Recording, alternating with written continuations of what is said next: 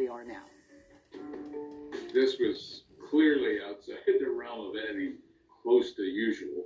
This story starts in 2018 when Lori Vallow first meets Chad Daybell. Legal expert Allison Treasel says things spiraled quickly from there. According to local reports, Chad and Lori met at a religious event. At that time, Chad Daybell, who was formerly a gravedigger, was a doomsday author. He also was believing in zombies. Well, when Lori met him, she absolutely became obsessed, not just with Chad Daybell, but with his religious teachings. They were uh, convinced uh, of their ability to do supernatural things. However, Vallow is married at this time to her husband Charles, but on January 31st, 2019, Charles is seen on police body cam saying Vallow threatened him and the kids. She threatened me physically. She kids. She doesn't care what happens to them. Come. I don't care. Um, we won't hear that much longer anyway. The couple files for divorce soon after, but then on July 11th, Vallow's brother Alex Cox shoots Charles, stating it was in self defense. But what does Lori do after Charles is killed? Reports are that she allegedly had a house party in the home the day that Charles is killed. Then she takes JJ and Tylee and they move to Idaho, presumably to be closer to Chad Daybell.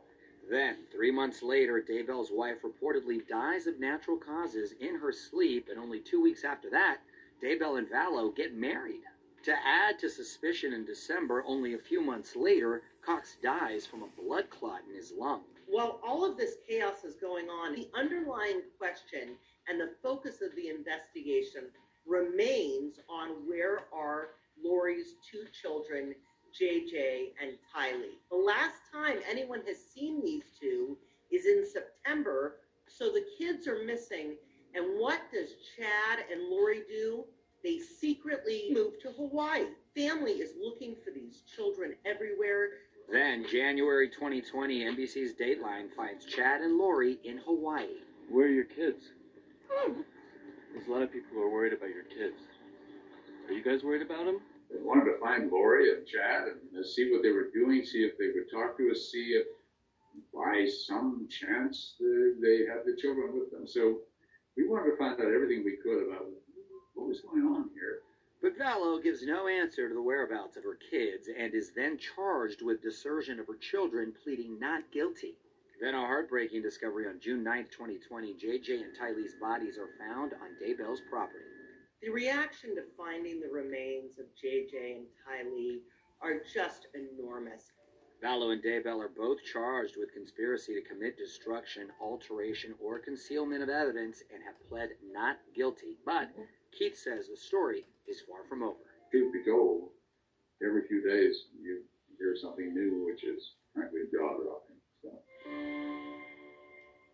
Seen some stuff. Vallow is due in court next year on April 2nd and Daybell on January 11th. And you can catch more of Keith as Dateline's 29th season kicks off Friday, September 25th at 10 p.m. Eastern on NBC. All right, let's switch it up with a little Dancing with the Stars, which is back tonight. And you've got a little preview, right, Zuri? That's right, Mario. The new season kicks off with new host, Tyra Banks, fill-in judge Derek Hough, lots of safety measures in place, and of course, a new cast competing for the Mirror Ball. Now that includes Carole Baskin, who we all got to know this summer thanks to Tiger King, but turns out she's not so familiar with the ballroom competition series. How were you feeling about signing on? You know, when I got the call, I, I don't watch television, so I didn't know the show. And when they said they wanted me to be on Dancing with the Stars, I thought, wow, I wonder what star they'll put me with. And while we'll have to wait for the season premiere to find out who Carole's partner is, we do know what song she'll be dancing to. The opening song will be Eye of the Tiger. Carole is still learning about how the show works, but former Bachelorette Kaitlyn Bristowe is already very familiar. Is this something that you ever thought you would do? There's no convincing. I was supposed to actually be on this show five years ago, and it all didn't work out. So it's wild to me because I never lost that dream. And Kaitlyn said she already knows who her biggest competition is former Olympic figure skater Johnny Weir. How confident do you feel? Because I've been asking people who they think is like the standout, who's the one to watch. Everyone is saying you. The common uh, misconception is that all figure skaters are naturally great dancers.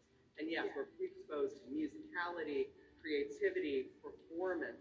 But as far as learning the technique of this sport, completely different. And another big competitor this season is Backstreet Boy AJ McLean, who got some advice from his old bandmate. Nick Carter came in second place a few seasons back. Have you spoken to him since you joined the cast? I have actually talked to Nick. He said, enjoy the ride.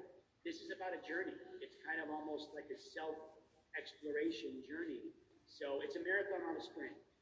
And another musician, Nelly, is ready to try his hand at something new and show that anyone can ballroom dance. Bro, that's part of one of the reasons why I agreed to do it was because I wanted to show that you could come from such a background as hip hop and bring your own swag and your own flair and still be able to to be in a competition that they probably wouldn't think you would be able to be in. He's gonna be great. A lot of people are saying he's one to be. In addition to that, I would add Johnny and AJ for sure. Now, Dancing with the Stars airs tonight at 8 on ABC. All right, comedian Whitney Cummings always brings the funny, but now she's switching things up with a true crime podcast. Scott, give us the scoop. Zuri, in her new podcast, Whitney dives deep into the scandal of Silvio Berlusconi, the billionaire businessman turned Italian prime minister whose political career was derailed by a prostitution scandal. Well, the title for the podcast, Bunga Bunga, I'm going to let Whitney try to explain that one. I cannot describe what bunga bunga means in an arable way, uh, but what I can say is that if you're at a bunga bunga party, you're definitely getting COVID. If I say anything else, I fear I'll get canceled. This is the story of the rise of the brashest billionaire turned politician the world has ever known, Silvio Berlusconi. I was reading that women love true crime podcasts because it's our brain's way of uh, preparing if something were to happen to us. It's like we're doing research subconsciously, you know, because we tend to be the victims of these uh, crimes. For me, I wanted this to be entertaining. I wanted it to be engaging. This is like The Sopranos, you know, meets Ronan Farrow's article, meets an action movie. It's just freaking incredibly entertaining. Maybe not as entertaining as Whitney's love life, she's not shy about the fact that she's on dating apps, and it always comes with good stories. I did have a situation where someone thought I was catfishing them. The first time I was on Tinder, I was DMing with some guy, and we finally met up. And he was like, "Oh, I didn't, I didn't realize it was actually going to be you." And I was like, "What?" It was very confusing. And then he was like, "Uh, can I get a picture with you?" And I was like, "Sure." Just use the Nashville filter. Listen, they made filters for a reason. You might as well use them. Bunga Bunga is available now on the Wondery app, Apple Podcasts, and wherever you listen. But Zuri, you are nailing it as the sideline reporter for American Ninja Warrior. Oh, hey, Scott. Yes. so excited because American Ninja Warrior is back. Oh my gosh, we're so happy. This season, the top 50 athletes will bring along two people from their communities to compete with them.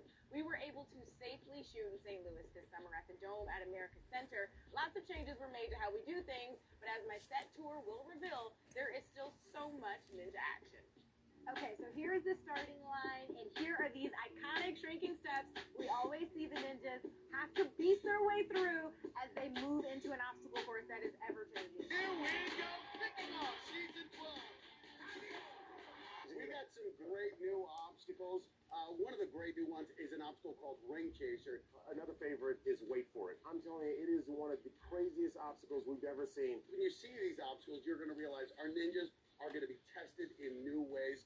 Along with brand new obstacles, the ninjas have to get through another feat, running the course without any family or fans in the stands, as hosts Matt and Akbar explain. Big group of family and friends watching back in Texas, including their boys Brandon and Christian. We're not having a single fan here.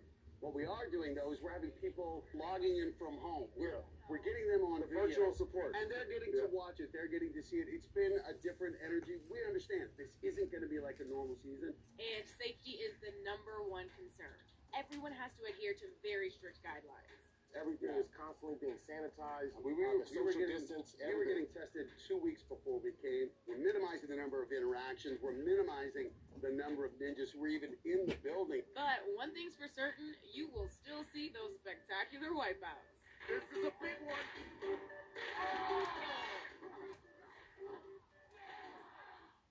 We had so much fun. You guys do not want to miss it. It's such a good season. I promise you'll love it. American Ninja Warrior airs tonight at 8 on NBC. Yes, you're killing it, Zuri. Love seeing it in action. Nice. All right, well, coming up, we got your Monday motivation. Meet the man who was inspired to lose almost 200 pounds so he could ride a roller coaster. We're going to have it for you in two minutes.